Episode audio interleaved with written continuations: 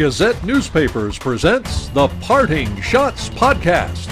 The Parting Schotts Podcast is brought to you by Trophecase, the app created for athletes by athletes.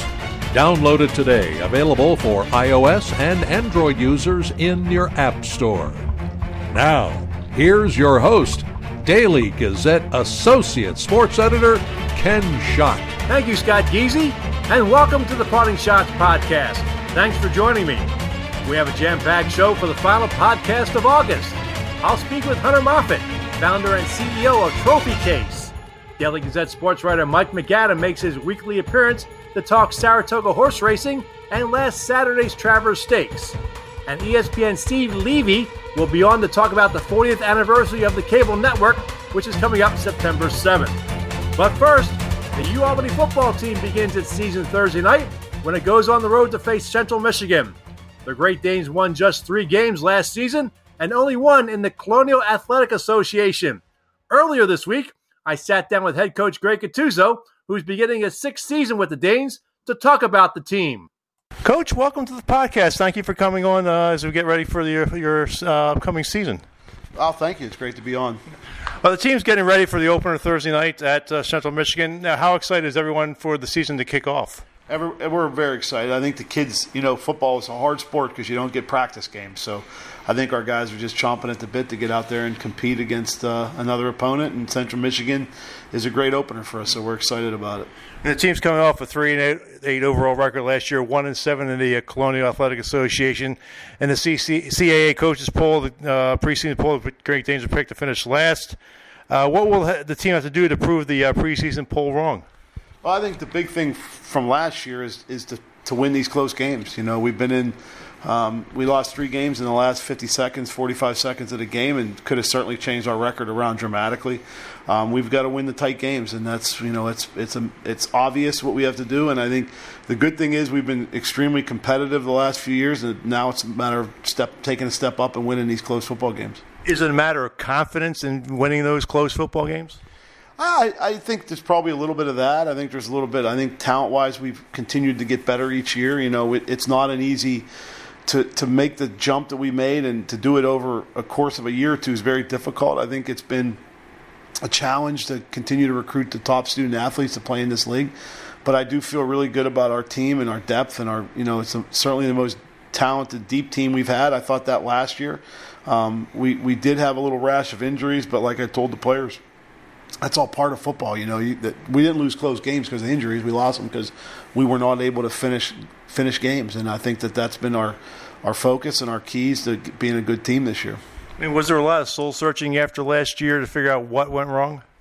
Yeah, I, I think you know any anytime you have a rough year like that, I think you you sit down and analyze a lot of things. We we analyze how we practice, how we can reduce injuries, how we can rehab and and treat our players better. Um, we've worked on nutrition and sleep, not to mention our strength and conditioning. I think the kids have done a really good job with Coach Barber. Um, you know, we, are much healthier this year coming out of camp than we were last year.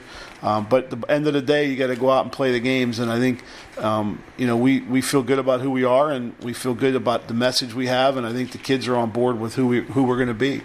And one of the things I think you've implemented this year, and reading uh, Michael Kelly's story about it, was the change in the practice schedule to allow more uh, rest. Uh, you gave the players off every fifth day. Uh, this is a way, for, like I said, for the players to rest their bodies.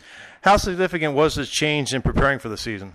Yeah, I think I, I feel good about it. I think there were some little hidden things in there that you know we'll adjust and tweak next year. But for for football, that's a big change to do it that way. We just you know, we, we've basically what we've done is we've gone kind of a game day work week mentality when we do things. Um, and I think it's worked out well for the kids. It's a different time. You know, football's not like it was. You know, the biggest. If you watch the Florida Miami game the other night, it was nothing but missed tackles and mis- mistakes and penalties. And you know, because of the the way things have been limited in practice, and, and you got to really be sharp and and um, to to come out of the gates quick. And I think you know we've worked really hard on the little things with the the uh, limiting offsides, you know, kind of unforced errors. And I think that you know if that shows up Saturday, which I hope it will, and we can get back to winning turnover battles and winning big play battles, I feel good about who we are. And I think when we've done that, we've been a really good football team. Assess the practice you've had leading up to the opener. What uh, were you happy about, and what concerns did you see? Uh, you know, depth on the offensive line is a big concern. I think our top six guys are pretty good guys and can play, and you know we might be up to seven, but we're starting to develop a couple guys that I think um, that can get in the rotation as we progress, which is important. You got to have some depth there. Um, I think that's a concern. I think our cornerback position has been a concern with just, you know, um, overall depth, but we feel that we're progressing there and we're making a lot of progress. And I think, um, you know, we had a grad transfer in uh, Jarren Williams, who's been very good at practice. We're excited about him.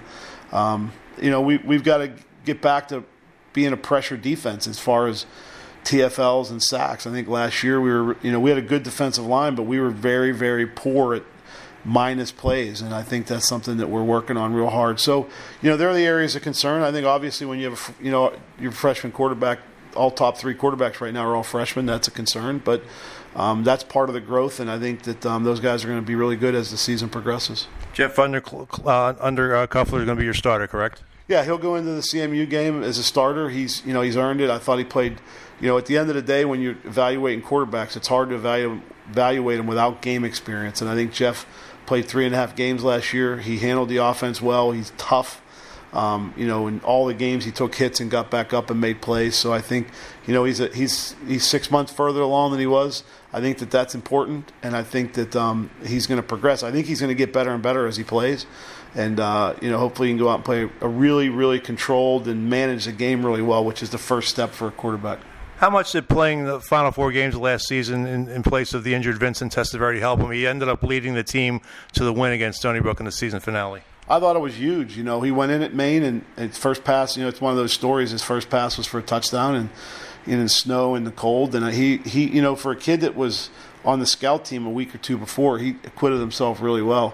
Um, he didn't have any reps or anything. Uh, you know, Delaware, we thought we should have won the game. Um, we lost that game real late. Jeff played tough in that game, and we were really encouraged. He played really well against New Hampshire. We didn't play real well around them um, and lost that game. And I think the Stony Brook game was kind of who we are when we do things the right way. And I think that Jeff understands what we need, and um, he, he did a good job in that game. So, you know, Stony Brook, Delaware, Maine are all were top te- ten teams last year that he got to play against. So he's certainly not going to be intimidated against anybody when he gets out there. What about the rest of the offense? Uh, we're you know, running back, running uh, football, uh, receivers. Uh, the receiver is a group we like. We think we've got a lot of depth there. Um, you know, we, we Dev Holmes obviously was really good for us last year. Dev and Jared Reeves and Jawan Green and Donovan McDonald played every game last year and were uh, have really improved. Um, we actually have Tyler Odekoven and Ricky Gamble are two young guys that are in the mix. So we've got six to seven guys there we really like. You know, running back Carl Mofars, we think is a really complete, talented running back. He was very good for us last year towards the end of the year. Um, Alex James is a transfer uh, from Coastal Carolina who's been good in practice. We're excited about him. So we feel good about our skill positions going into the game. Important is for the offensive line to protect um, Jeff? Yeah, it's huge, and it's it's been a problem for us. And I think you know we do have four guys that have starts there, and, and those guys need to really step up and um, play well. I mean, there, there's a, there's some experience there. Not a lot of depth right now, but there's good experience, and I think um, we're starting to get healthy there. And they, they need to play really well. They're going to be really challenged on Thursday night. You talked a little bit about the defense earlier, uh, but you gave up 31 point, uh, almost 31 points a game last year. What do you have to do to cut back on that? Well, it's obvious. I mean, last year we were we were um, we did not generate minus plays up front. Um, we had a blitz to try to generate some minus plays, and we weren't real good covering last year with all the injuries in the secondary. We, we, we really were the perfect storm of who we don't want to be.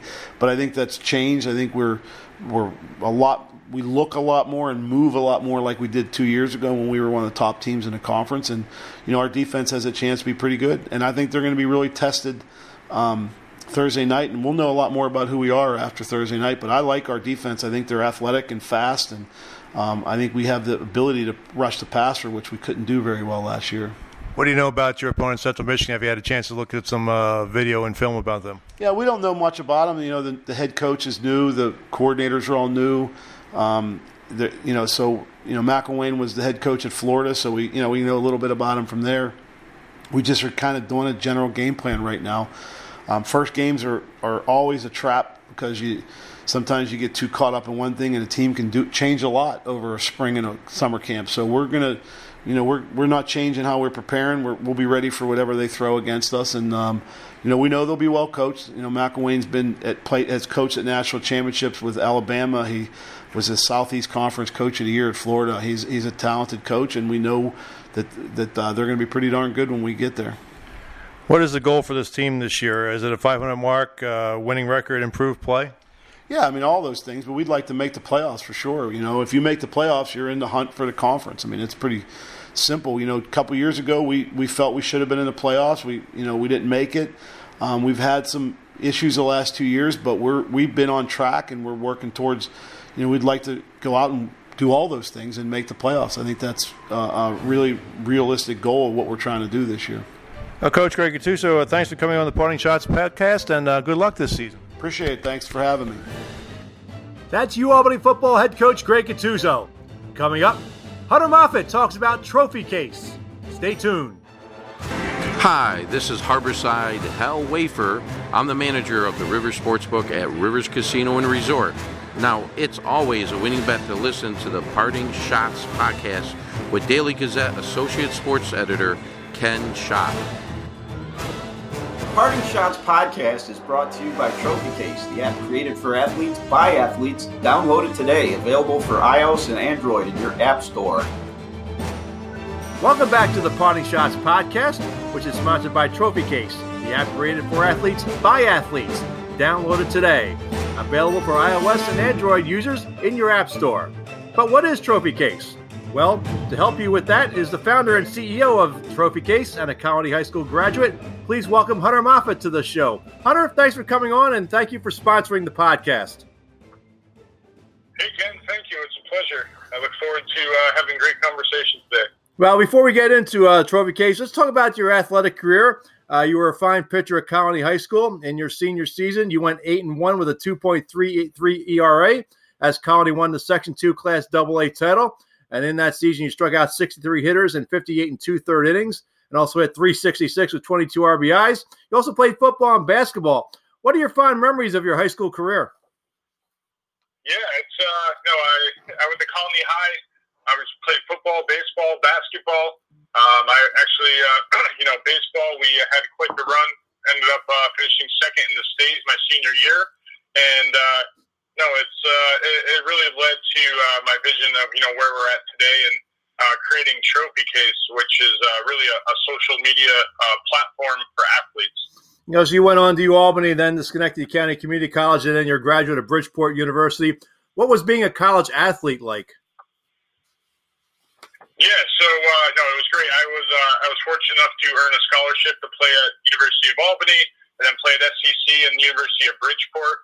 Um, you know, overall, it was uh, you know fulfilling my dreams as a, as a youth athlete, and then in high school um, to play at the college level. Um, and playing baseball in college, you know, it was uh, it was really a full year, uh, year round sport. Um, you know, with training, lifting, and just getting ready for the next season. Um, you know, it gave the ability to compete, you know, all over the Northeast and even some travels down south uh, for spring ball. So um, it was great. I really focused on uh, really just pitching when I was in college. Yeah, as I mentioned at the top of the uh, segment here, uh, Hunter, that uh, Trophecase is the app created for athletes uh, by athletes. what is the purpose of this app, and what led you to create it? Yes, that's a great question. So, um, you know, as I let's say back when I was in high school, um, you know, really the only uh, you know mechanism for exposure was really based on team success and whatever uh, uh, recruiting events that I could go to.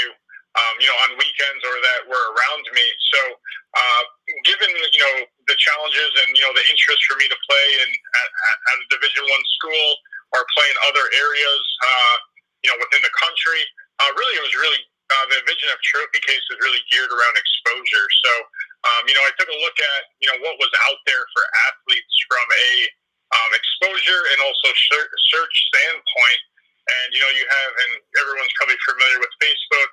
Um, you know, where you can see anything from pictures of their, um, you know, of their dogs, of their children, of cars, basically anything. Um, then you have Instagram, uh, which is mostly pictures and videos um, really not, you know, the general social media that really isn't built for what athletes need to be successful. Um, then there are some recruiting apps that are out there. Some of them you pay for. Um, but really, um, based on our research, they don't really see the results, uh, you know, that they're looking for.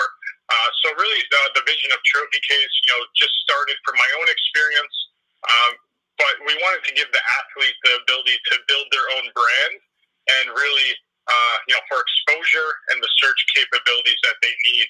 Uh, ultimately, connecting them to what we we call sports affiliates, which would be coaches, teams, schools, and uh, brands that are affiliated in the sports industry. How has it one platform? How has it been received uh, in the uh, sports community? Yeah, so we uh, we actually just launched uh, in the beginning of July. So um, if you want to take uh, take a, take a look at the app, download it. Um, very positive feedback. It's actually seen as a positive form of social media um, and geared towards putting really their stats and their highlights in one spot and also their you know personal achievements and being able to connect. Uh, so very, it's very positive. You know, there's abilities to search by your region, teams, and sports. Uh, we also have multi-sport functionality. So uh, as uh, as you described my sports career in high school, I played football, baseball, and basketball. Um, it gives the ability to track multiple sports and also for that from that exposure standpoint. Man, how helpful has this app been? I mean, are you getting uh, positive feedback from the people who are using this app? And uh, yeah, what they can put any kind of information in this app, right? Yeah. So uh, it's uh, so in today's uh, you know day and age, technology has definitely advanced from about ten years ago, over ten years ago when I was in high school. Um, so I mean, the athletes and the kids that are on the platform, the tools are very easy. Um, they're making their videos, they're putting highlight videos on there, they're putting other links from maybe Instagram or social media that they have. And, you know, they're using it, they're posting. We have a little bit of a social feed to show their top highlights or events that are coming up. And, uh, yeah, they're using it. It's very easy um, to use. And really, what we want from the athletes and uh, who joins the app is their feedback because we'll be having updates coming out on a regular basis. But we want to know how and you know what they need so we can enhance the user experience for them.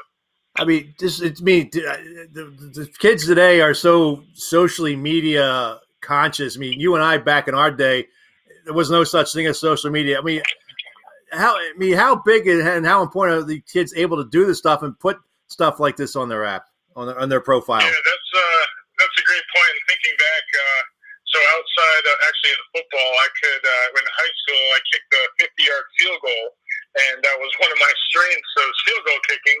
But yeah, I had no. My only option was to create a video, a VHS tape, and you know send it out to 25 schools, and maybe I'll get noticed.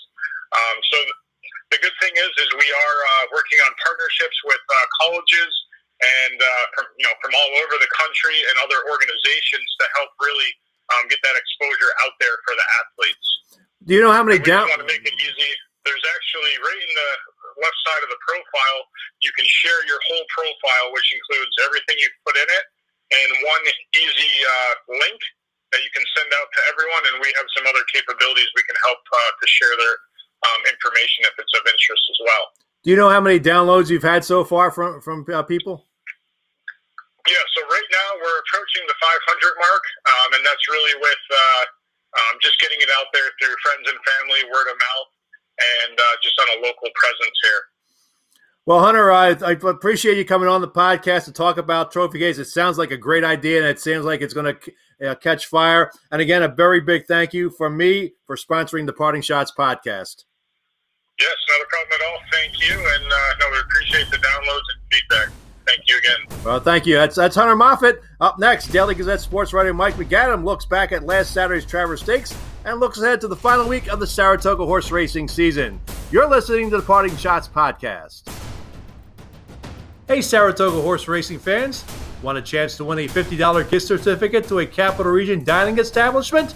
Then play the Daily Gazette Saratoga Pick 7. Pick your horses to score the most points in the first seven races at Saratoga Racecourse. The winner receives a $50 gift certificate to an area dining establishment. To play, go to pick7.dailygazette.com and make your picks 15 minutes before post time the day of the race. To see the list of dining establishments participating, pick up a copy of the Daily Gazette. Hi, this is Union Hockey alum Daniel Ciampini. You're listening to Parting Schotts, the Daily Gazette sports podcast with Associate Sports Editor Ken Schott.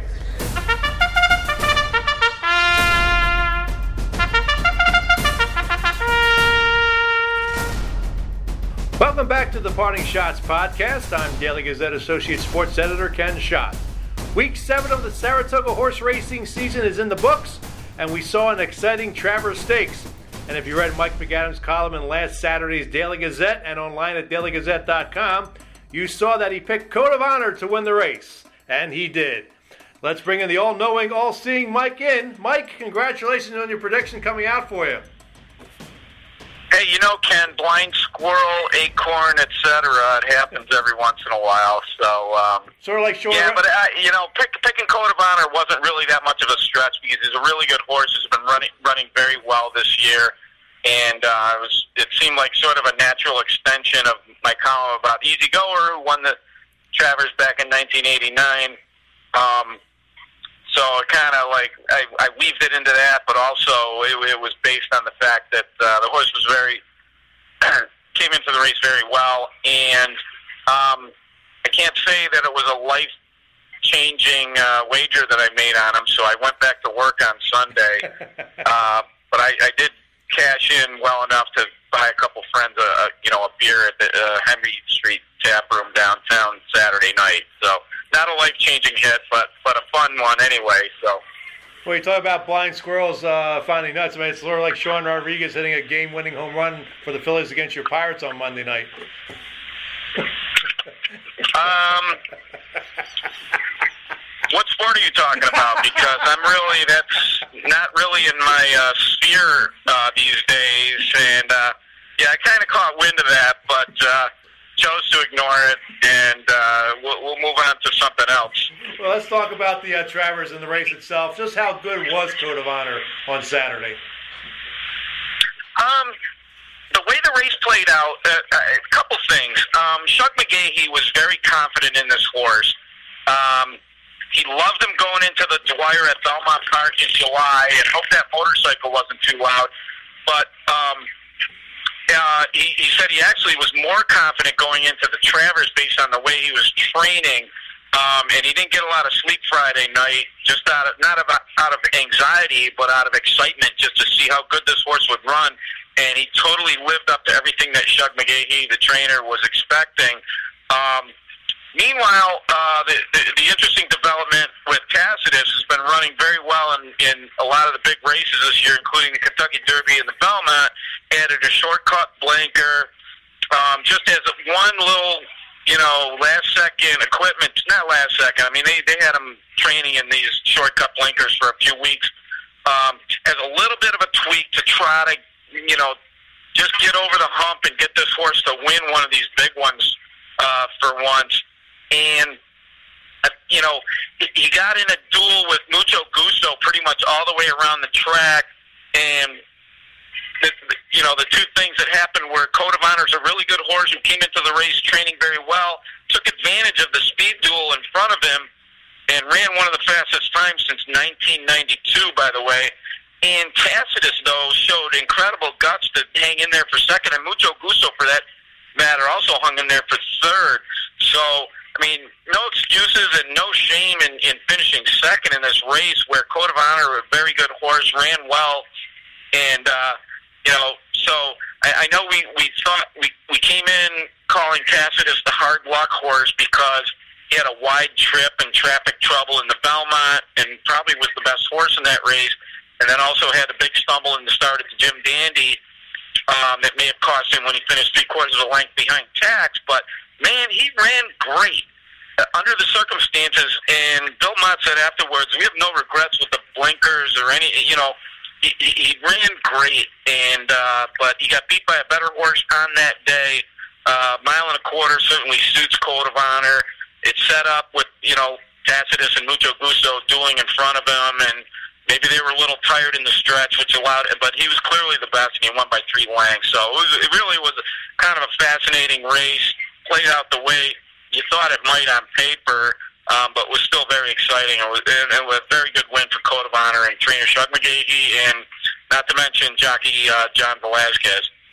mean, Travers follow up on Monday. You said Code of Honor was still frisky on Sunday. It sounded like he was ready for another race uh, on Sunday. Well, I tried to pet him on the nose, and he showed his teeth, and I said, I, and I backed off and figured, you know, I value all of my fingers on this hand. So, um, yeah, his groom Jorge Molina said he had a lot of energy, and he certainly showed that um, in the stall. But Shug McGaughey predicted that, yeah, in a day or two or three, he's going to come down and he's going to feel the effects of that mile and a quarter Travers and the hard effort that he put in. At which point they'll, you know, figure, you know, they'll they'll walk him and they'll jog him when they see the time is fit, and then um, in the meantime, as far as the next race, they're looking at the Jockey Club Gold Cup on September 28th at Belmont Park. But it, the, the funny thing was, uh, Shug said, uh, you know, he, he, he mentioned races like the Discovery in November at Aqueduct and the Cigar Mile at Aqueduct, which is actually a week later than that, and never actually we we had to ask him about the Breeders' Cup Classic for him to mention that, and he said, "Well, you know, yeah, we'd like to go there, but if it doesn't happen, it doesn't happen." So I'm not sure we're going to see him in the Breeders' Cup Classic, especially because it's an East Coast horse having to ship out to the West Coast. But it'll be interesting to see. For the time being, he's he's going to point toward the uh, Jockey Club Gold Cup on September 28th. He's going to stay in Saratoga for another week. They'll they'll ship him down to uh, New York, which is his home base um, next weekend. Um, but uh, whether he shows up in the Breeders' Cup Classic or not, that that's kind of down the road a little bit. As far as the uh, Travers Stakes undercard races on Saturday, what race or races impressed you the most? Uh, that's a no-brainer. The personal ensign duel between Midnight Bisou and Elate was, you know, when Covfefe and uh, Serengeti Empress dueled down the stretch in the test uh, several weeks ago. You watch that race and you're like, boy, that's going to be hard to top. Well, Elate and Midnight Bisou actually pulled that out. And Midnight Bisou got a nose, a nostril in front of Elate excruciatingly just after the. These are the two best older fillies on the dirt in the whole country, and they were going hammer and tongs all the way down the stretch. And we're actually, you know, a lot of these head bob finishes, they're like they're half a stride off of each other where one has a big head in front and the other one has a big head in front and then it kind of goes back and forth like that. This was not like that. They were running in sync and their little sliver of nose margin was like going back and forth right before the wire and it's just a matter of when the wire showed up that midnight midnight Bisou actually had her nose a little in front of a Elate. That's going to be impossible. One of the greatest races I've seen at Saratoga in a long time two amazing, um, uh, tremendously talented uh, fillies duking it out down the stretch, and uh, it was just great to see. Midnight Bisou really kind of established herself as the best. Um, yeah, I actually voted for her number one in the NTRA poll this week. Um, and Elate just did not move in my poll. She's still at number six based on losing that race. So it, it was amazing. Um, uh, the rest of the undercard, uh, Steve Asmussen, who trains Midnight Bisou, had a really good day because Mitole rebounded from his loss in the AG Vanderbilt and and uh, won the Grade One Forego. Uh, Chad Brown won five races on the card, including the Sword Dancer with Annals of Time and the Ballston Spa with significant form, which is not unusual. Um, and then the other cool thing, I'll, one last thing I'll leave on the undercard was Mind Control winning the uh, Allen Jerkens, which is cool to see because he won the Hopeful last year and uh, came back and won on the same track for connections. Are very appreciative. Uh, trainer Greg Sacco won his first grade one of his whole career in 30 years of training last year when uh, Mind Control won and came back to the site of that uh, great effort and won again in the Allen Jerkens. So uh, that that that's basically sums up my undercard uh, observations. Well, we are in the final week of the uh, meet, Mike, and uh, it's hard to believe. me. It's just flown by so fast. What can we look forward to in this final week? Yeah, and it was eight days longer this year, and it still seemed to go by as fast as it, as it usually does.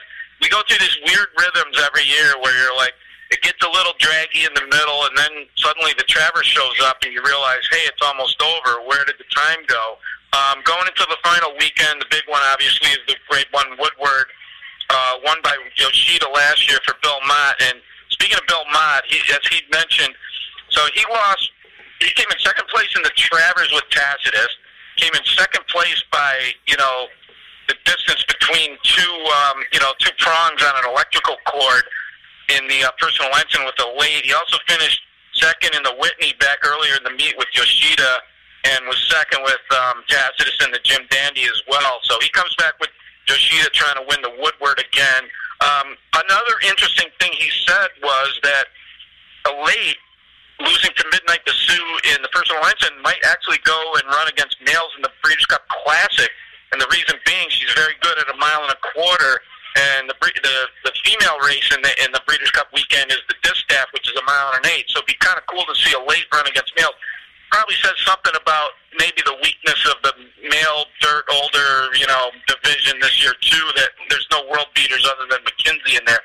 Um, and then uh, right now, I mean, they'll they'll draw the Woodward uh, on Thursday, or I'm sorry, on on Wednesday. By the time this this uh, podcast is posted, but right now the Woodward field is looking like Yoshida, Vino Rosso, Preservationist, who was fourth in the Whitney, Mr. Buff, Tom's d'Etat, Mongolian Groom, Mongolian Groom, and uh, forewarned. Uh, we won't see Hofburg and Catholic Boy, unfortunately. Catholic Boy run the uh, the Travers last year, but he's not going to make it for the Woodward. Um, so that's kind of like w- uh, what we're looking for. And then you have the final two two-year-old stakes, which is the Spinaway and the Hopeful, and be cool to see Green Light Go, who won the Saratoga Special, come back in the uh, Hopeful. Um, one last thing, as far as the trainer and jockey races, um, the trainer race was over before the meet even started, and Chad Brown has 34 winners, and Todd Pletcher has 15. So that that baby's all over with. Uh, mathematically, Jose Ortiz leads his brother Irad 49 to 43 with um, going into uh, Wednesday's card. And that's going to be a hard deficit to make up because they're both going to be riding a ton of good horses every day.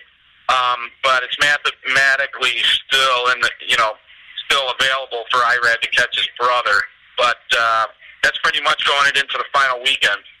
Do, do, do the trainers and the jockeys I mean? Do they really like to win those uh, awards?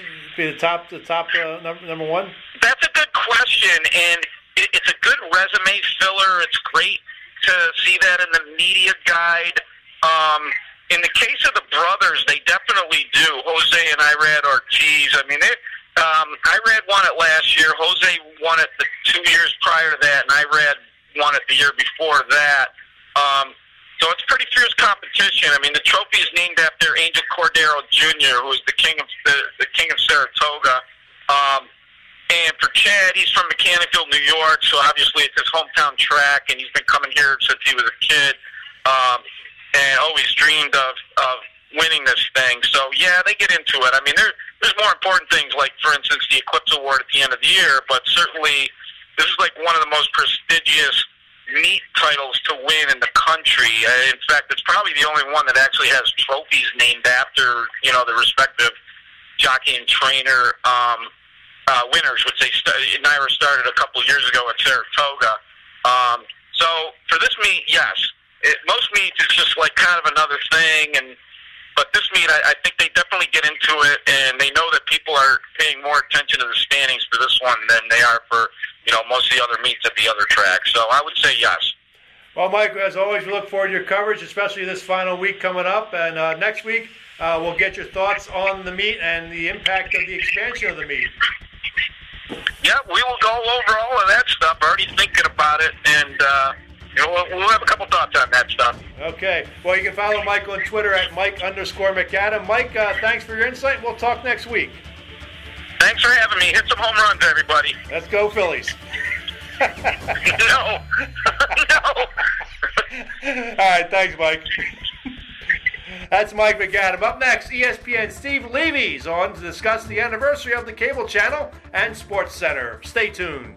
Hey, pro football fans! It's time again to match wits with other pro football fans and win a prize by playing the Daily Gazette's You Pick'em football game, sponsored by River Sportsbook. To play, go to dailygazette.com slash football and make your picks before the first game kicks off each week. If you have the most weekly points, you earn a $100 gift card to ShopRite. Play every week, and you can win the grand prize of $1,000. Play the Daily Gazette's You Pick'em football game, sponsored by River Sportsbook at dailygazette.com slash football. Hi, I'm Malachi Jones, wide receiver for the Arena Football League's Albany Empire. You're listening to Parting Schotts, the Daily Gazette Sports Podcast with Ken Schott. Back on the Parting Schotts podcast, I'm Daily Gazette Associate Sports Editor Ken Schott. I hope you're enjoying the show. Well, the music you're hearing right now should be familiar. It's the classic theme to ESPN Sports Center. On September 7th, ESPN Sports Center celebrates its 40th anniversary. My guest just celebrated his 25th year at ESPN last July. Besides anchoring Sports Center, he calls college football games. And when the ESPN had the NHL, he, if he was in your arena for a Stanley Cup playoff game, you knew the game was going to last multiple overtimes. Please welcome Steve Levy to the podcast. Steve, welcome to the show. Hey Ken, thanks for having me on. Yeah, people blamed me. The, the, the, the newspaper writers, they saw me and they saw their deadlines blown immediately, and it was a fun reputation. But I, I didn't think I was real popular in the building. You know, well, you're the original Mr. Overtime. I covered uh, two five overtime games with Union and a four overtime game in the NCAA plus, so I got that reputation after you. Yeah, yeah. so, well, before we start talking about the anniversary uh, for ESPN, I do want to ask you about that Flyers Penguins five overtime game from 2000. The Flyers won that night two to one to even the series, and the game ended at 2:39 in the morning. I'm a Philly native and a big Flyers fan, so when Keith Primeau scored, I had to stifle my screams because my wife, who was sleeping and pregnant at the time, uh, what was that night like in Pittsburgh at the, at the late great Civic Arena? So um, oddly, I had some experience with that. That was not the uh, you know not the first super long game I had done. I had done a Washington Pittsburgh game uh, at the old Capitol Center that was 45 seconds away from a fifth overtime. So I remember uh, not being prepared for that one, but the fact I went through that really helped me that night in Pittsburgh. And um, it's just you know you you run out of words and it becomes an, an economy of words. And there was you know no description at all. It was you know it was uh, Lemieux, Forsberg, Smith. You know, I just I was just doing last names. I really I was like a car out of gas, and um, I just remember the stage manager that night. You know, kept looking around and refill the water or something, try to keep the, the throat okay. And you know, it was a school night, and uh, the guy's mom came and picked him up early. You know, so he couldn't stick around. so when, and I don't blame him. So um, I remember the shots in the stands and people just you know asleep in the in the seats, and I was very happy for uh, for Keith Primeau that night. Yeah. I think I said in the, in the actual live call, the much maligned Keith Primeau or something, and you know he'd been under heavy criticism. Uh, I thought he was a very good player, and uh, I don't know if his numbers bared it out or if he was having a tough playoff run at that point, but I always liked him personally, and I was very pleased to see him uh, him score that goal. And, and then that night, and then Panger and I went to Primanti Brothers uh, for a late night uh, traditional Pittsburgh snack. So it was all in all uh, fond memories, and uh, you know just sort of followed me around. Ken, it's odd. I so I, to this day, still have broadcast the three longest NHL playoff games ever televised, which is, you know, is mind blowing to me. It's not a skill. It's obviously it's it's a fluke. It's it's luck. It's happened to be in the right place at the right time. Yeah. I know that feeling. Trust me. So let's uh, yeah. let's talk about the 40th anniversary of ESPN and Sports Center. How much did having an all sports network change the game for sports fans? Well, it certainly it certainly changed everything, and, and I, you know, my upbringing was in New York, and uh, we obviously had all the all the different sports teams, and know, I say New York, I mean downstate, and WFAN started. I was pretty close to the beginning of that too, and I remember my dad saying me, "What are you guys going to talk about for 24 straight hours?" And of course, you know, there's never a shortage of topics, uh, and ESPN is, is obviously banked on that and um, and banked on it in a way where we've expanded networks. You know, it was just one network, and now it's I don't know with the start of the ACC network. Now, you know, we're, we just keep expanding. So there's plenty of real estate. Uh, it, it doesn't doesn't really feel like you can oversaturate the market. It just seems there is a thirst and a hunger uh, for sports information, sports talk on a variety of platforms. And uh, look, it's been a it's been a great company for me. I, you know, I was not there for the from the beginning. I'm very pleased to say, uh, but I have been there. I'm in my 20 started my 27th year now, and quite frankly, I can't imagine uh, having been anyplace else or really being anyplace else in the future. It's been that great for me. I mean, you anchored your first sports center. It was a 2 a.m. sports center, August 7th, 1993. How nervous were you?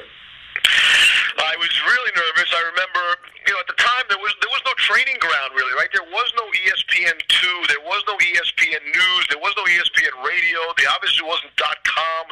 Like there was nowhere for you to sort of be hidden and eased in. And so I think my first day was, you know, was August first, and so six days later I was doing Sports Center. And uh, you know, nowadays we get a kid in here, and you know, they get two months to observe. You know, and that does not exist. It, it, not exist back in the day. And um, I was on with Karl Ravech, my very first um, first show, and I I looked at the wrong camera for the first 30 seconds.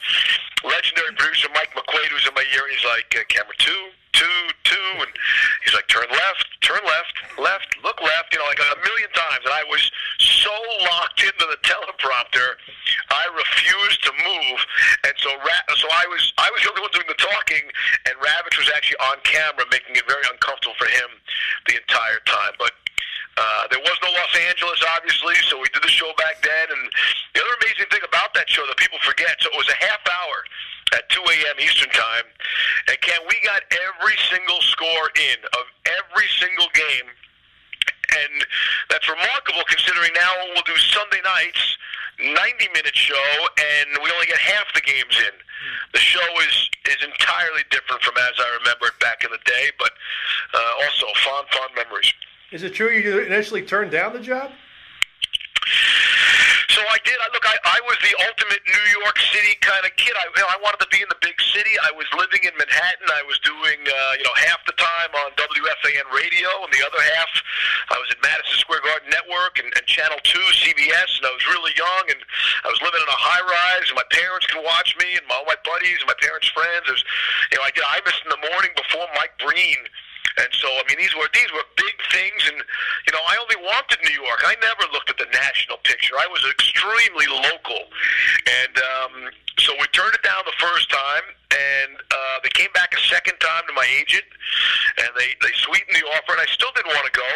Uh, I went to my boss at Channel Two. I was just doing Fridays and Saturday nights at that point. I was like, listen, don't make me go. I don't want to go. And uh, he's like, Steve, you know, you're too young. I was 27 or 28 at the time, maybe.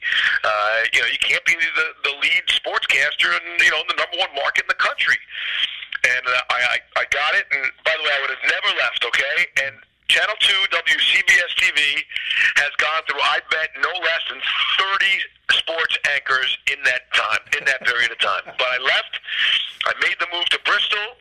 I do remember that first night I went to a movie by myself. I was the only person in the theater. Ken, this is a true story. The guy knocks on the glass from the projector and says, "Are you ready?" and you know, I never thought they'd show. I figured they'd refund my money and you know send me on my way. And they showed the movie just for me.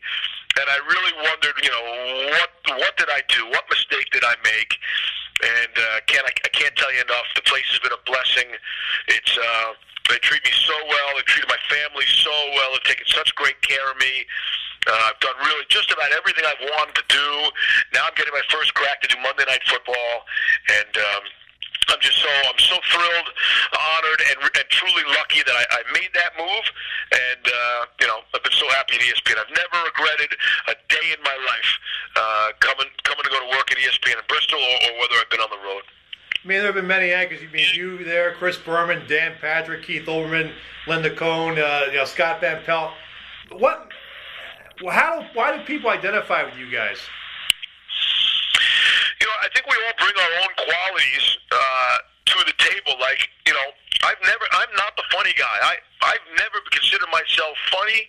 I'll try to take the occasional shot, you know, the pun, uh, you know, try to put a sentence together. I, I try to do that. I try to get the score right too. That's kind of like my my go-to, you know, just be accurate, and get it right.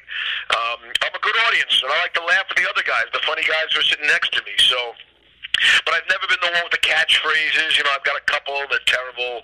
Nobody's putting my stuff on a hat or a T-shirt. And, um, but everybody sort of brings their own ingredients, and it's the mix. I think it's it's very important the mix between the two anchors. And I've been I've been lucky to work with uh, quite a few talented anchors on a regular basis, and um, it really makes a difference. You can you can tell, you can hear the comfort level of the sportscast uh, when there is a camaraderie two anchors, just like just like the camaraderie and the chemistry in the in the booth with uh, like like Brian Griese, my college football partner now. I, I think it really comes across that way, and, and I really think you can't. That's not not something you can fake. I think the audience can tell. So, but again, everybody's very different.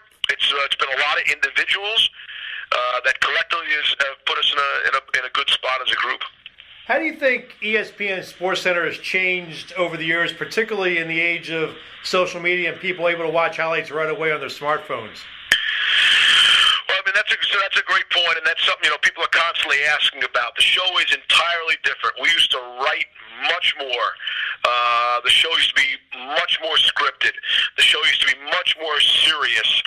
And I think some of that is the fact that you can see, you know, sportscasts or the highlights really anytime you want on your phone or anywhere. You know, the 11 o'clock show with Dan and Keith really used to be appointment viewing. You had to be there, uh, especially on a Sunday night, the big show, that whole thing. Uh, that was not overblown. That that was a real thing. That was true but we had to adjust. The show's gotten looser. It's gotten younger. It's gotten hipper. Uh, you know, we have a rundown. We barely use it. If I write one lead in a night now, that's a lot. Uh, it's much more off the off the cuff, no prompter, whatever pops in your head. And I think the show, because of that, it's become a lot more fun to do. You know, there are other shows that are still very serious. You know, uh, E60 those kinds of things, uh, some of the news and information shows, and obviously when there's you know a, a big story or scandal or a or a passing away of a significant sports figure, well, obviously Sports Center does that better than anybody else. Um, but on a nightly basis, we're really just trying to have a good time, and and I think all of these broadcasts, you want to know where they've really evolved. I, I think people want less X and O, uh, and on the game broadcast too. I, I think we're actually moving farther away from the X and O and teaching about the specifics of the game to having a good time, to enjoying this experience. And uh, I think I think you've seen that really across the landscape. We've we've moved that way, and um, and that's directly impacted Sports Center. Sports Center's a good time. I mean, when that that show's an hour, I can't believe how fast it goes. I can't believe it's over. You know, I giggle my way through most of it, and uh, and we're having a good time. And then we've always felt like you know, if we're having a good time in Bristol, then the chances are the audience is enjoying it too. Final question for you, Steve, and it involves hockey. How much fun would it be for you if ESPN had a chance to televise the NHL again? And will the Levy Lounge become a traveling roadshow for you and Barry Melrose? I'd certainly be in favor of that. It's uh, it's hard to get. You know, we go to the Stanley Cup final every year. It's hard to get a sign, uh, even the uh, Sports Center sign there. So the odds on traveling a Levy Lounge are highly unlikely, uh, unless you want to shoot it from Melrose's hotel room. And I don't think anybody wants to see that. Um, Listen, we were crushed when we lost hockey back in I don't know 04, 05. Yeah, right around It's been a long time now, and um, you know I remember that day when we lost, officially lost the rights. Um, it was like somebody's dog had died in the building. I mean, people were really in tears, and you know, not just the the, the front-facing talent, like the behind-the-scenes research people, and the camera people, and the audio people. Uh, there were so many lovers of hockey in the building here. Maybe because we're in the Northeast in New England and everything, but uh, people really loved and cared so much for the sport. I think that came across. And I will say to you know my old boss John Skipper, and he didn't owe me uh, any explanation, but you know every time the rights came up, I can tell you that ESPN put up a good fight, and the other guys always had right of last refusal. So we would put in a great offer, and they'd go above us, and we'd counter, and and they'd go above us. So the only one winning really was the NHL, and I ter- I certainly understand that. But uh, everyone I've talked to, our new boss Jimmy Pitaro, uh, I think he's very interested. I hear lots of whispers that we're in the mix. I can tell you the players, the Players Association, they definitely want to be on ESPN. They want to be here so they can watch their games, especially on the road in the hotels where there's always ESPN and ESPN2. And, you know, that's not always the case with the other cable channels. So, uh, look, NBC's done a terrific job. Uh, there's just so many ways to do these games, right? Everybody does the games great, but what ESPN does better than anyone, I think, is the pre and the post and the promotion. And you know, you go back to those old black and white um, uh, Sports Center commercials with the NHL players. That was sort of the heyday, and uh, I think I think the reason we got the World Cup the last time around is because that was driven by the NHL Players Association, and again, the PA definitely wants him back on ESPN, and and the league just wants more money, and I get it. And I will be shocked slash devastated if when the new contract opens up, uh, a new good contract time comes apart, comes about, that there won't be some kind of split. I don't believe. I mean, it's possible we get the whole thing, But just like how the NBA splits with us and TNT, the NFL obviously has multiple partners. Major League Baseball, multiple national partners. Hard to believe the NHL won't go that same route. So uh, I am optimistic.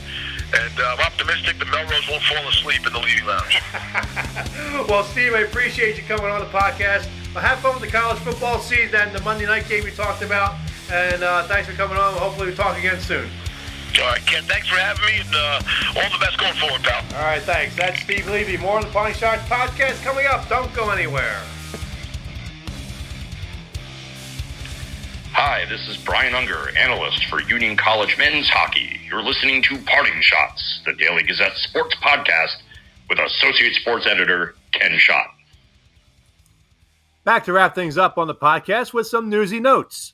I'll be posting my weekly TV listings for college football and the NFL. Week one of the college football season is up now at dailygazette.com slash sports slash parting shots. Also, I'll be battling once again with Daily Gazette news columnist Sara Foss with our weekly NFL picks. Sarah has won the last two times we competed in 2016 and 2018. Next week, the podcast returns to its Thursday posting. We'll be getting ready for the high school football season with Daily Gazette sports writer and the Hall of Famer, Jim Schiltz. We'll also talk some NFL too on the podcast. And that wraps up another edition of the Parting Schotts podcast.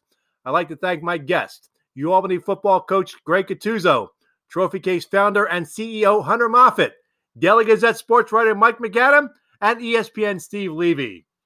The Parting Schotts podcast is brought to you by Trophecase, the app created for athletes by athletes. Download it today. Available for iOS and Android users in your app store. If you have questions or comments about the podcast, email them to me at shot, that's S C H O T T, at dailygazette.com. Follow me on Twitter at Slapschotts. The views expressed in the Parting Schotts podcast are not necessarily those of Gazette newspapers. The Parting Schotts podcast is a production of Gazette newspapers. I'm Daily Gazette Associate Sports Editor Ken Schott. Thanks for listening, and I'll catch you next time. Have a great Labor Day weekend. Good day, good sports.